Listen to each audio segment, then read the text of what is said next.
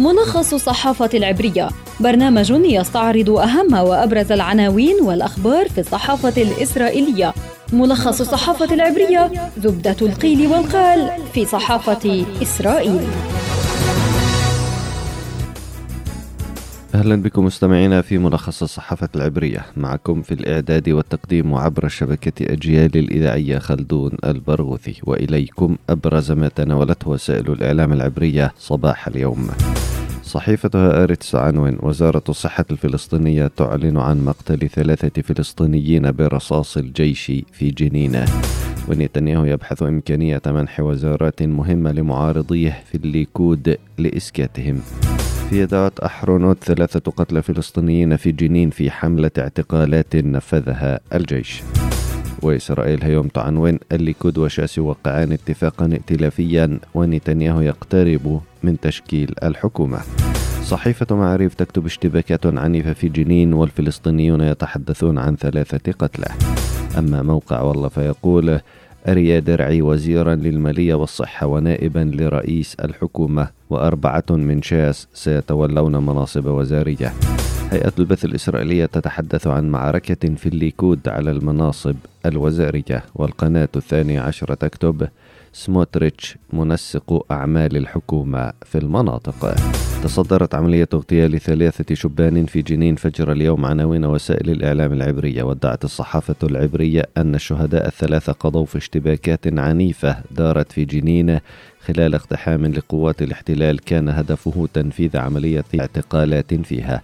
وذكر الإعلام العبري أن جنود الاحتلال أصابوا أيضا عددا من الفلسطينيين واعتقلوا عددا آخر خلال العملية.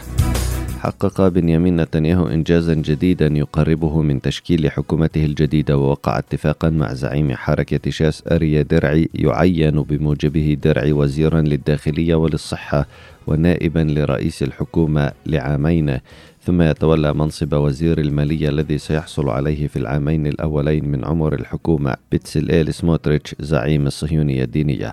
وستحصل حركة شاس أيضا على أربع حقائب وزارية أخرى. مع ذلك فإن القانون الذي يسمح لدرعي بتولي منصب وزاري لم يقره الكنيست بعده.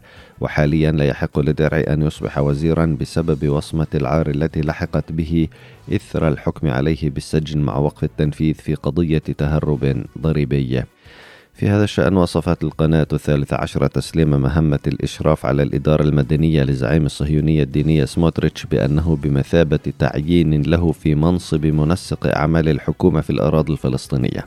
وتتساءل القناة مثلا عن مصير التنسيق الأمني مع السلطة الفلسطينية في ظل تولي سموتريتش المسؤولية عن هذا الملف.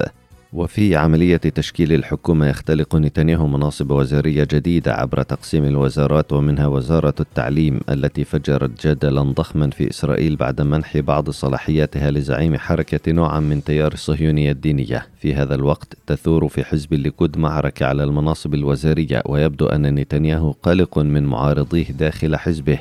لذلك قد يمنحهم مناصب وزارية هامة لإسكاتهم على حساب الموالين له في الحزب وكانت أنباء تحدثت عن تشكيل بعض قادة الليكود كتلة معارضة لنتنياهو داخل الحزب ويخطط هؤلاء لتعطيل إقرار بعض القوانين التي قد تحمي نتنياهو من المحاكمة. لذلك يسعى نتنياهو لكسب ودهم عبر تعيينهم وزراء في حكومته. نهاية حلقتنا من ملخص الصحافة العبرية أعدها وقدمها لكم عبر شبكة أجيال الإذاعية خلدون البرغوثي. تحياتي إلى اللقاء.